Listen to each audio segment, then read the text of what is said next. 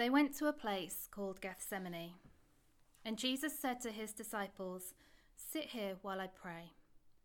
He took Peter, James, and John along with him, and he began to be deeply distressed and troubled. My soul is overwhelmed with sorrow to the point of death, he said to them. Stay here and keep watch. Going a little farther, he fell to the ground and prayed that if possible, the hour might pass from him. Abba, Father, he said, everything is possible for you. Take this cup from me. Yet not what I will, but what you will. Then he returned to his disciples and found them sleeping. Simon, he said to Peter, are you asleep? Couldn't you keep watch for one hour? Watch and pray, so that you will not fall into temptation. The spirit is willing, but the flesh is weak. Once more he went away and prayed the same thing. When he came back, he again found them sleeping, because their eyes were heavy. They did not know what to say to him. Returning the third time, he said to them, Are you still sleeping and resting? Enough. The hour has come. Look, the Son of Man is delivered into the hands of sinners. Rise, let us go. Here comes my betrayer. Just as he was speaking, Judas, one of the twelve, appeared. With him was a crowd armed with swords and clubs, sent from the chief priests, the teachers of the law, and the elders. Now the betrayer had arranged a signal with them. The one I kiss is the man. Arrest him and lead him away under guard. Going at once to Jesus, Judas said, Rabbi, and kissed him. The men seized Jesus and arrested him. Then one of those standing near drew his sword and struck the servant of the high priest, cutting off his ear. Am I leading a rebellion, said Jesus, that you have come out with swords and clubs to capture me? Every day I was with you, teaching in the temple courts, and you did not arrest me. But the scriptures must be fulfilled. Then everyone deserted him and fled. A young man wearing nothing but a linen garment was following Jesus. When they seized him, he fled naked, leaving his garment behind. Now, there are two events in the church year that are really well known. Almost everyone knows them, I'm sure you do. They are Christmas and Easter, and both of them are very important. Both of them, too, are widely misunderstood. And both Christmas and Easter are associated with things that have got really nothing to do with them. In the case of Christmas, it's Santa Claus and Christmas trees. And in the case of Easter, it's Easter eggs, usually made of chocolate, and bunnies. And it turns out that these things have got naught to do with Easter. So, what are Christmas and Easter about? Actually, they are very precious times in the historic Christian calendar because they commemorate key times in the life of Jesus Christ. At Christmas, we remember his incarnation and his birth. So his incarnation is where God became man, took our flesh, and became one of us and dwelt for a while among us. And at Easter, we remember the other end of his life, which is his death on the cross and his resurrection from death on the third day. So these are incredibly important and precious times. And today is the beginning of what is traditionally called Holy Week or sometimes Passion Week. It's the time where we remember the events of the final week of Jesus' life that led to his crucifixion on Friday and his resurrection on Easter Sunday. So, we at Grace Church are going to be spending our next three services, including this one, on a series called Passion Week. I don't know if the slide's are going to come up, but Passion Week, we're looking at these three focal points in Mark's account, in Mark's Gospel, of what happened during Passion Week. We're looking at the Garden of Gethsemane the cross and the tomb, the garden, the cross, and the tomb. So let me in- invite you to come back next Friday. That's a Good Friday morning at 10:30, and then Easter Sunday at 10:30, and we'll continue in this series. And first of all, I, I need to just mention why it's called Passion Week. It's a strange word. We don't usually associate passion with this kind of thing. Well, passion comes from the Latin word for suffering.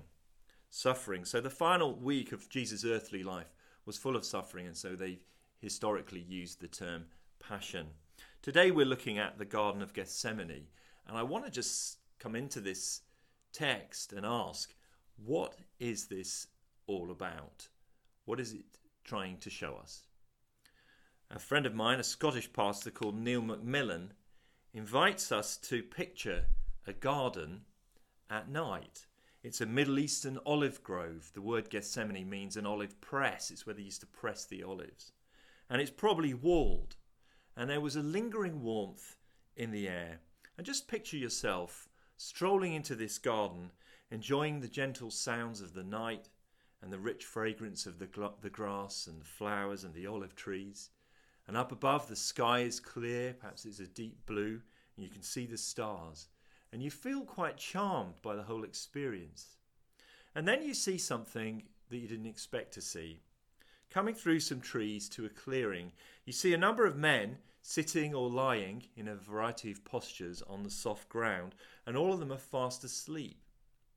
But then a little further on, you see three more men, and a bit further again, just beyond them, you can see another man lying with his face toward the ground.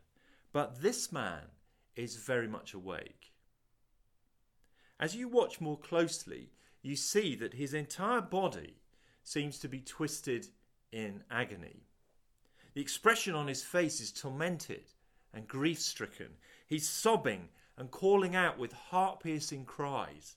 Such is the intensity of his emotional pain and distress that sweat is pouring out of his face like drops of blood and falling to the earth. In fact, you have never seen another human being in the grip of such distress. This is the Garden of Gethsemane, and you are looking at Jesus Christ. What's going on? Now, the context is that it's the night before Jesus is betrayed and crucified, and he's going through a horror of anticipation and his closest friends and allies, his disciples, are sleeping at his hour of greatest need. Now, the Bible uh, is a library of books, it's a great work of literature, but the Bible primarily wasn't written just to give us information, it's primarily written for transformation. God caused it to be written down for our good to save us. So, the question we always need to ask when we open the Bible and look at any passage is what is this text intending to do in my life? What is this text intending to do in my life? And to answer that question, I want to look at four things that come out of this narrative. Four things that come out. The first two are about Jesus' experience in the garden, and the last two are about the disciples. So, Jesus' experience in the garden is one of agony and victory, and the disciples' experience is one of apathy and desertion. Agony victory, apathy, desertion. That will take us through this narrative. Firstly, agony. Look again at what Jesus says in verses 33 and 34. He took Peter, James, and John along with him, and he began to be deeply distressed and troubled. My soul is overwhelmed with sorrow to the point of death, he said to them. Stay here and keep watch. Just look at that language for a moment. Let's just pause and try and take that in. My soul is overwhelmed with sorrow to the point of death. This is an unbearable grief, a sorrow such that we've never known. Jesus says he's overwhelmed. He's going down. He's, he's, he's like he's in a flood. He's, he's being uh, uh, drowned in it, and his grief is nearly killing him. And this is no exaggeration. You know that people can die from grief. And over the years, a lot of people have actually struggled with what we've just read. And some Christians have struggled with it too, because they think that it makes Jesus look weak and scared, and they find it distasteful. And they secretly think, to be honest, Jesus doesn't compare that well to other people who face death more bravely. One example is Socrates, the great Greek philosopher. When Socrates went to his death, his followers were distraught and they were in tears and they were following along. But they carefully wrote down that he steadily taught right up to the, the, end, and he had a cool and calm and almost ironic way of facing death, and he delivered his final words with a cool irony. Then there were plenty of stories of martyrs, people who gave up their life for the faith. One example is a Mancunian, John Bradford. He was an English martyr who was burned at the stake in London, Smithfield, in 1555. Before the fire was lit, John Bradford spoke up and he talked to the crowd and he begged forgiveness of anyone that he had wronged. And he offered forgiveness to anyone that had wronged him. And then he turned to a young man who was being burned at the stake with him. This man was called John Leaf. And he said these words Be of good comfort, brother, for we shall have a merry supper with the Lord tonight. Now that's inspirational, isn't it? Brave, bold. Why doesn't Jesus face death like that? For a few moments, it looks as if he's almost going to fall apart. Some have concluded that it was fear, that Jesus was overwhelmed with fear. But notice our text never mentions fear, and neither do Matthew, Luke, and John, the other official accounts. And you can tell that these accounts are searingly honest, aren't they? Clearly, this is not your standard heroic narrative of someone who courageously faces down death. It is brutally real and honest, so much so that some have found it uncomfortable. So much so that some early Christian theologies actually couldn't cope with this. It looks weak. And we are treading on holy ground here. We're, we're invited into such an intimate and vulnerable scene that we're almost embarrassed to look on it. Why does the author tell us this? Well, I'm convinced that the, the answer is he wants us to see just what Jesus Christ endured for you and me.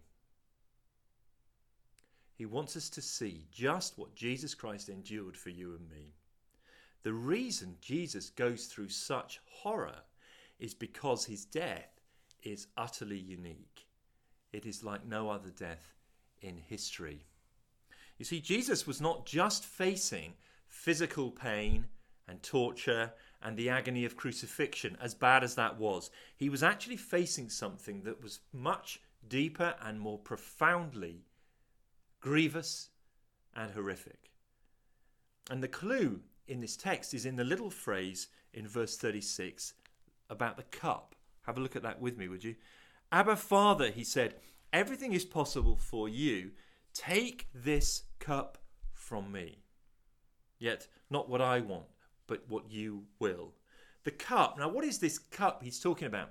In the Bible, the cup of, is a standard way of talking about God's wrath, God's anger being revealed against human sin, and God's judgment falling upon all the wickedness and sin of humanity in the form of a cup that people have to drink. It's the cup of God's wrath and judgment. And here, Jesus knows that at the cross, that's the cup he's going to drink. At the cross, he would not merely die, he would endure all of the righteous anger and wrath of God on a world of sin, and he would take that dark penalty alone. And that meant that Jesus would be torn apart. Christians understand that God is a a trinity, a triunity of three persons the Father, the Son, and the Holy Spirit. And these three persons in one God have dwelt together from all eternity in a family of love. And so Jesus here even alludes to that with his language Abba, Father, very intimate way of speaking to God. No uh, Orthodox Jew would ever address God as Abba. That's a very personal way. It's like calling him Daddy. Jesus now in his mind's eye, is facing and contemplating the greatest tearing apart of a relationship possible. You see, the wrath of God was going to be a torment of separation. Now, we know something of this pain, don't we? When a relationship separates that shouldn't have, that when there's a tearing apart, and the more intimate and the more important and the more long lasting the relationship, the more painful it is when it is severed. If your friend says, I reject you, it is bad. But if your spouse says, I reject you, it is far, far worse. Now, God is going to forsake Jesus at the cross. The Father will forsake and crush the Son, and we cannot imagine the intimacy and the love that the Father and the Son had enjoyed together throughout all eternity. It was total, absolute, and infinitely richer than any relationship or love or joy we will ever know. Their intimacy was from all eternity. And so Jesus' contemplation of that is contemplation of a tearing apart, of a disintegration, of a torment in the complete loss of a relationship that we can't ever really imagine. The loss of it was an infinite pain. All of this is in Jesus' heart and mind in the garden. And the mere anticipation of it and the waiting for it breaks his heart. The waiting, the anticipation, is an agony of grief. So let me just step back from that, that scene for a moment and apply this to Christian believers who are watching our service today. If you are a follower of Jesus Christ, what does this mean for you?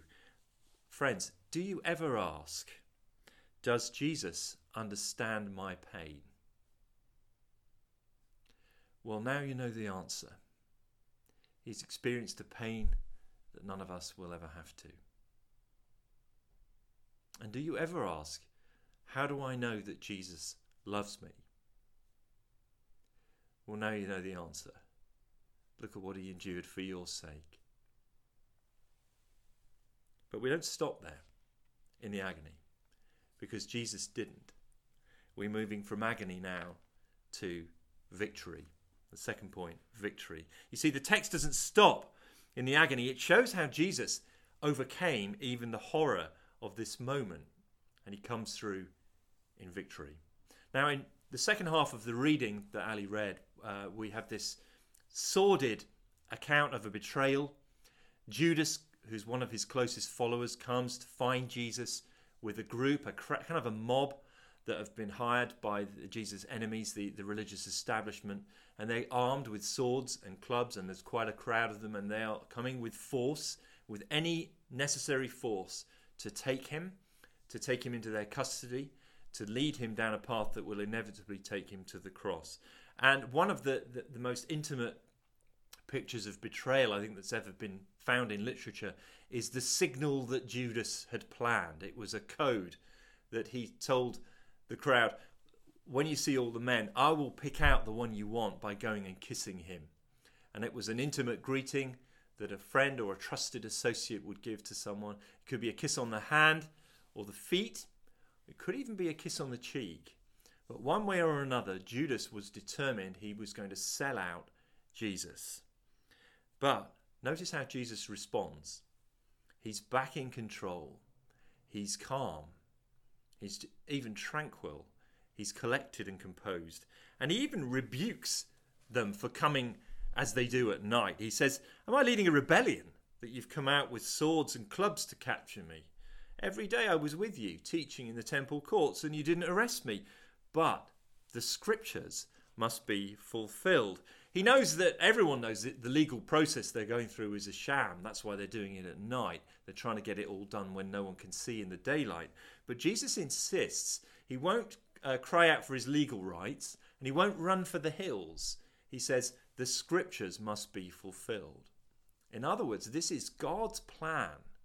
It is all part of God's plan for redemption that Jesus goes through with this terrible travesty of justice and this terrible heartrending betrayal. God's plan must be fulfilled.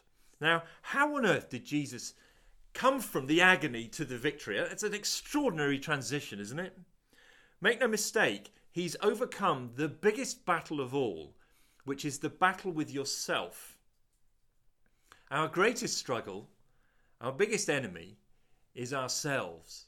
And if we can overcome that internal battle, then we can face the external enemies and opposition, whatever they are. Now, some might think that this was through an incredible willpower. Jesus just sort of willed himself back on his feet, like a fighter who's been knocked down in the in the tenth round, but somehow stumbles back onto his feet. Others can imagine that it's through true grit and toughness. Now, Jesus does have incredible willpower, grit, and toughness. He has all of that. But at this moment, the text doesn't point to those things. It points again and again to something else that is the secret to Jesus' victory. Did you notice it? It's prayer. Again and again, he says he's going to pray. He tells the disciples to pray. And he comes back to them three times and talks about prayer. The secret of Jesus' victory was prayer. Even in pain, even in grief, even in the anticipation of suffering, Jesus prayed. And through his prayer, he finds grace and strength for the trial ahead. Intense distress is only overcome by intense prayer. So, what do we learn about prayer in this passage? Four things intimacy, confidence, pleading, and obedience. Firstly, intimacy. Look at how Jesus prays, verse 36 Abba, Father. See, Jesus approaches God in a relational way. He comes to God as daddy. This is not a childish word, it's a word of intimacy. It's a word that communicates a relationship of love, of closeness. And Jesus is saying, Father. And that's the first thing we do when we pray, and it's what Jesus taught his disciples to pray when they asked him. He said, This is how you should pray Our Father in heaven, hallowed be your name. Prayer should start with intimacy. It's not formal, it's personal. Then, secondly, there's confidence. Again, in verse 36, he says, Everything is possible for you. See, prayer has this great confidence that's based on a theology that God is sovereign, He rules, He's the King of Kings, He owns all things, He controls all things, He maps out the destiny of nations, He makes and sustains the entire universe.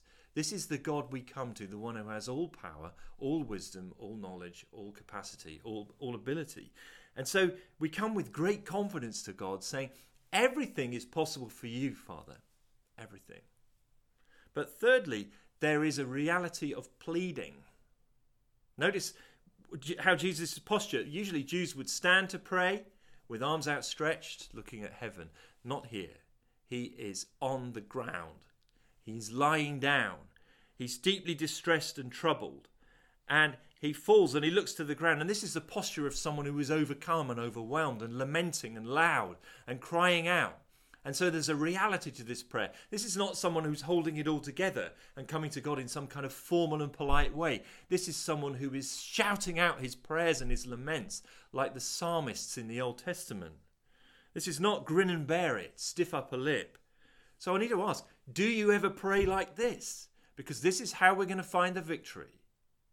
Coming in the intimacy of relationship with God, in the confidence of God's power, with the reality of pleading. But notice it doesn't just stop there. Jesus just doesn't stop with his emotion. When he hears from God, he obeys. And that too is bound up in the relationship of God as Father. That when the Father says this is his will, the child obeys. And Jesus hears from God. We don't see a, a, a, hear a voice in this passage, but clearly Jesus is clear in his own mind that God has said, No, the cup won't pass from you. There is no other way. So Jesus then obeys. And once God has spoken, that's it. Jesus moves forward. He's genuinely facing immense pain and grief. He feels overwhelmed. The cross will look like the greatest failure, the greatest waste that the world has ever seen. But Jesus knows that in God's plan, the cross will actually turn out to be the greatest success that the world has ever seen. God will turn the greatest suffering and pain and rejection into a redemptive moment that will save the world. Friends, how do you know when you suffer that God isn't going to take your suffering and use it to do something far more glorious for you and for those around you. If God can redeem and turn around even the cross, then what can He do with your pain? So here's the big lesson for us here. We have got to learn to pray like this. We've got to learn to pray like this. Those of us who say we're Christians, who follow Jesus, we've got to learn to pray intimately, confidently, really pleading, and then obedient. There's an old hymn written in 1825 by a hymn writer called James Montgomery. He said this in the hymn Go to dark Gethsemane, you who feel the tempter's power, your Redeemer's conflict see, watch with him one bitter hour. Turn not from his griefs away, learn of Jesus Christ to pray. That's the lesson in here for us. Learn of Jesus Christ to pray. This is crucial. We've got to learn how to pray. Because if we do not face crisis like Jesus did with this kind of prayer, then when a trial comes, we will crumble. And we see that in the disciples. And I want to turn now to the disciples. We've thought about Jesus' agony and victory. Now we're going to look at the apathy and the desertion of the disciples. Apathy. Perhaps if you want to look at your Bible again, you see uh, verse 37 He returned to the disciples and found them sleeping. Simon, he said to Peter, Are you asleep? Couldn't you keep watch for one hour? Watch and pray so that you will not fall into temptation. The spirit, the body, the spirit is willing, but the flesh, the body, is weak.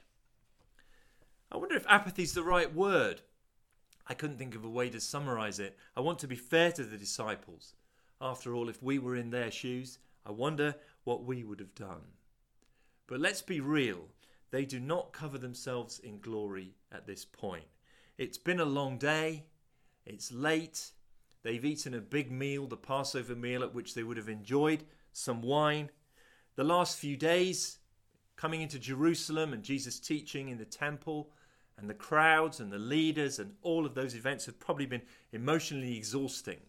And now they've been drawn aside for a while into this garden, which we know from another place was a, was an area they used to go to rest. They regularly used to go there. And so they've come here before with Jesus to rest. But now, for the first time, he needs them. This is a first. Up until this point, Jesus has always been the one in charge. He's always been wise. He's always known what to do. He's always been strong and resolute.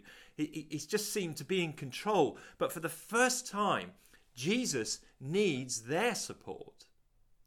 And they just don't know what to do and they don't step up to the task.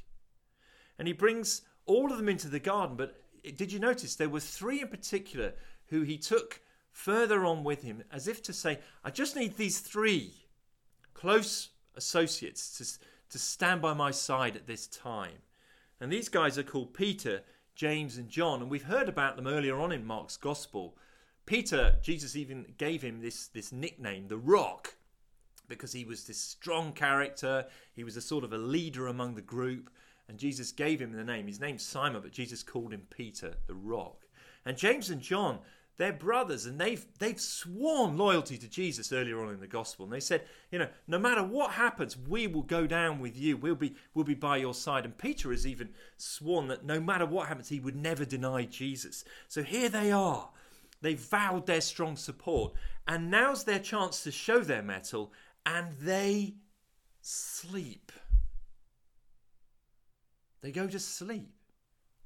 Not once, not twice, but three times Jesus goes back to them. Guys, you must watch and pray because we're in grave danger. But still, they sleep. And notice that even here, Jesus is primarily thinking about them, not about himself. In verse 38, he says, Watch and pray so that you won't fall into temptation. You need to be prepared for this as well But they don't listen. They're so full of their own self confidence earlier, and now they're so full of sleep. Now, in the Bible, sleep sleep is basically a good gift from God, but sleep also in the Bible is often a picture of spiritual unfaithfulness, of infidelity to God and His purposes. Sleep can be spiritually serious. It shows here that there's something off about a person's character When a friend is in trouble, when a friend is grieving, when a friend is in pain or in danger, what does it say about you if you, you just go to sleep on the job? You're just not there for them. You become passive. You're apathetic. You don't know what to do. So you just sit back and let it all happen. What does it say about your character? It is a dangerous thing to be said that you, you slept when someone needed you. And because of their apathy, when the test came, they weren't ready. Because the final act in this play is desertion. Remember the four points agony and victory, apathy and desertion. Desertion, read with me at the end of the passage, verse 50. Then everyone deserted him and fled. That's a terrible sentence, that. Then everyone deserted him and fled. Now, Mark, the writer, actually refrains from calling them disciples at this point. He doesn't say the disciples deserted him. They're not worthy of the name at this point. They're just the, the guys. Everyone deserted him. They just ran. In spite of all the bold promises, in spite of the big talk, when they saw an armed mob with swords and clubs bent on violence, they turned tail and ran. And then there's a really strange detail, verses 51 and 52, about a young man wearing nothing but a linen garment. He's following Jesus, and when they seize him, he fled naked, leaving his garment behind. Now, what is this strange, apparently trivial detail in the story? Some people have suggested that this is the writer Mark's signature, a bit like Alfred Hitchcock always used to appear in one of his films you know, came on in a bit part and then went out again, and you knew it was a Hitchcock film. Some have suggested that this is actually Mark saying, I was there, I was a young man at the time, and I'm ashamed to say that I ran for my life along with everybody else. Now, that is really quite possible that it is Mark saying that, but we have no other evidence uh, to back that up, one way or the other. But more poignantly, if we think about the whole Bible, this isn't the first time that someone has fled naked in a garden trying to hide themselves. Right back at the beginning in Genesis chapter 3, our first parents, Adam and Eve, fled from God to hide their nakedness. It's a powerful image of shame and of disgrace and of abandoning Jesus. But what would we have done? I wonder. Followers of Jesus who do not pray or try to follow him in their own strength will collapse at such times. Without fervent prayer and trusting God and leaning on Him, we will not experience victory. We too will collapse. And let's be honest, shall we? We often do. Not when times are going well and life is sweet, of course. Not when all's going right with the world, but when it falls apart when we experience disappointment, when we experience betrayal, or there's grief, or bitterness, or waiting, or senseless events, or suffering that seems pointless. When these things come flooding in to our lives and our souls, what do we do? Now, you've got to know that life is full of such things. It's not a question of if, but when. Suffering is inevitable. And so the question for us is what kind of person will I be when God brings pain into my life? What kind of person will I be when God brings pain into my life? Here's what we've seen in the garden agony, but victory, contrasted with apathy and desertion. And we've seen a powerful lesson in the need to pray. Followers of Jesus must learn to pray like he did. But I don't want to end there. I want to end with just three reflections from my uh, Scottish pastor friend, Neil Macmillan.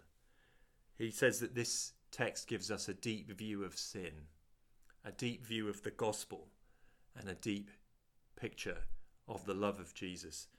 Gethsemane gives us a deep view of sin. It shows us that although salvation comes freely to us, it costs Jesus everything. which shows us that we can't do anything to make ourselves acceptable to God. If there had been any other way to save us, Jesus would have taken it. But there is no other way. He must drink this cup. Our problems are so deeply embedded in our hearts, in our fallen human nature, that there is no way of helping us except that the Son of God drinks the cup of suffering for us. Sin is death, and either he must die or we must die.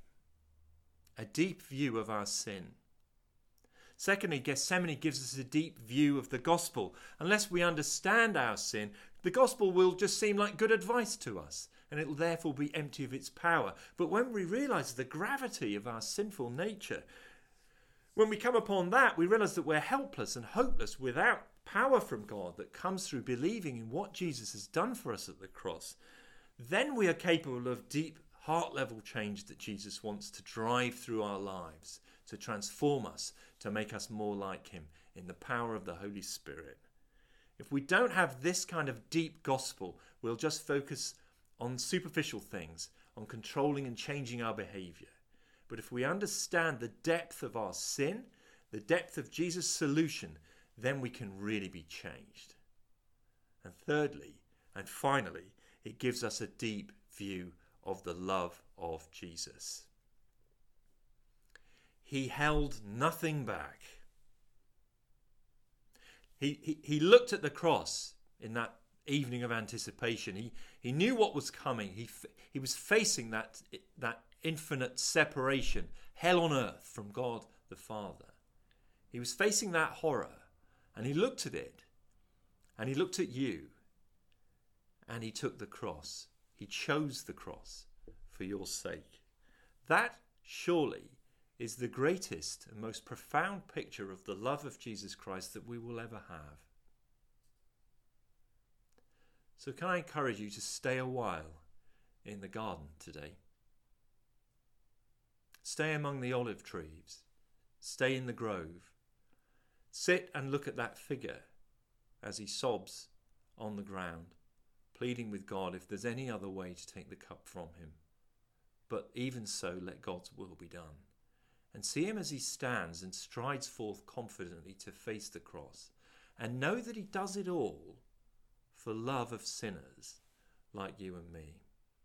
There's no other love like it, the love of Jesus Christ.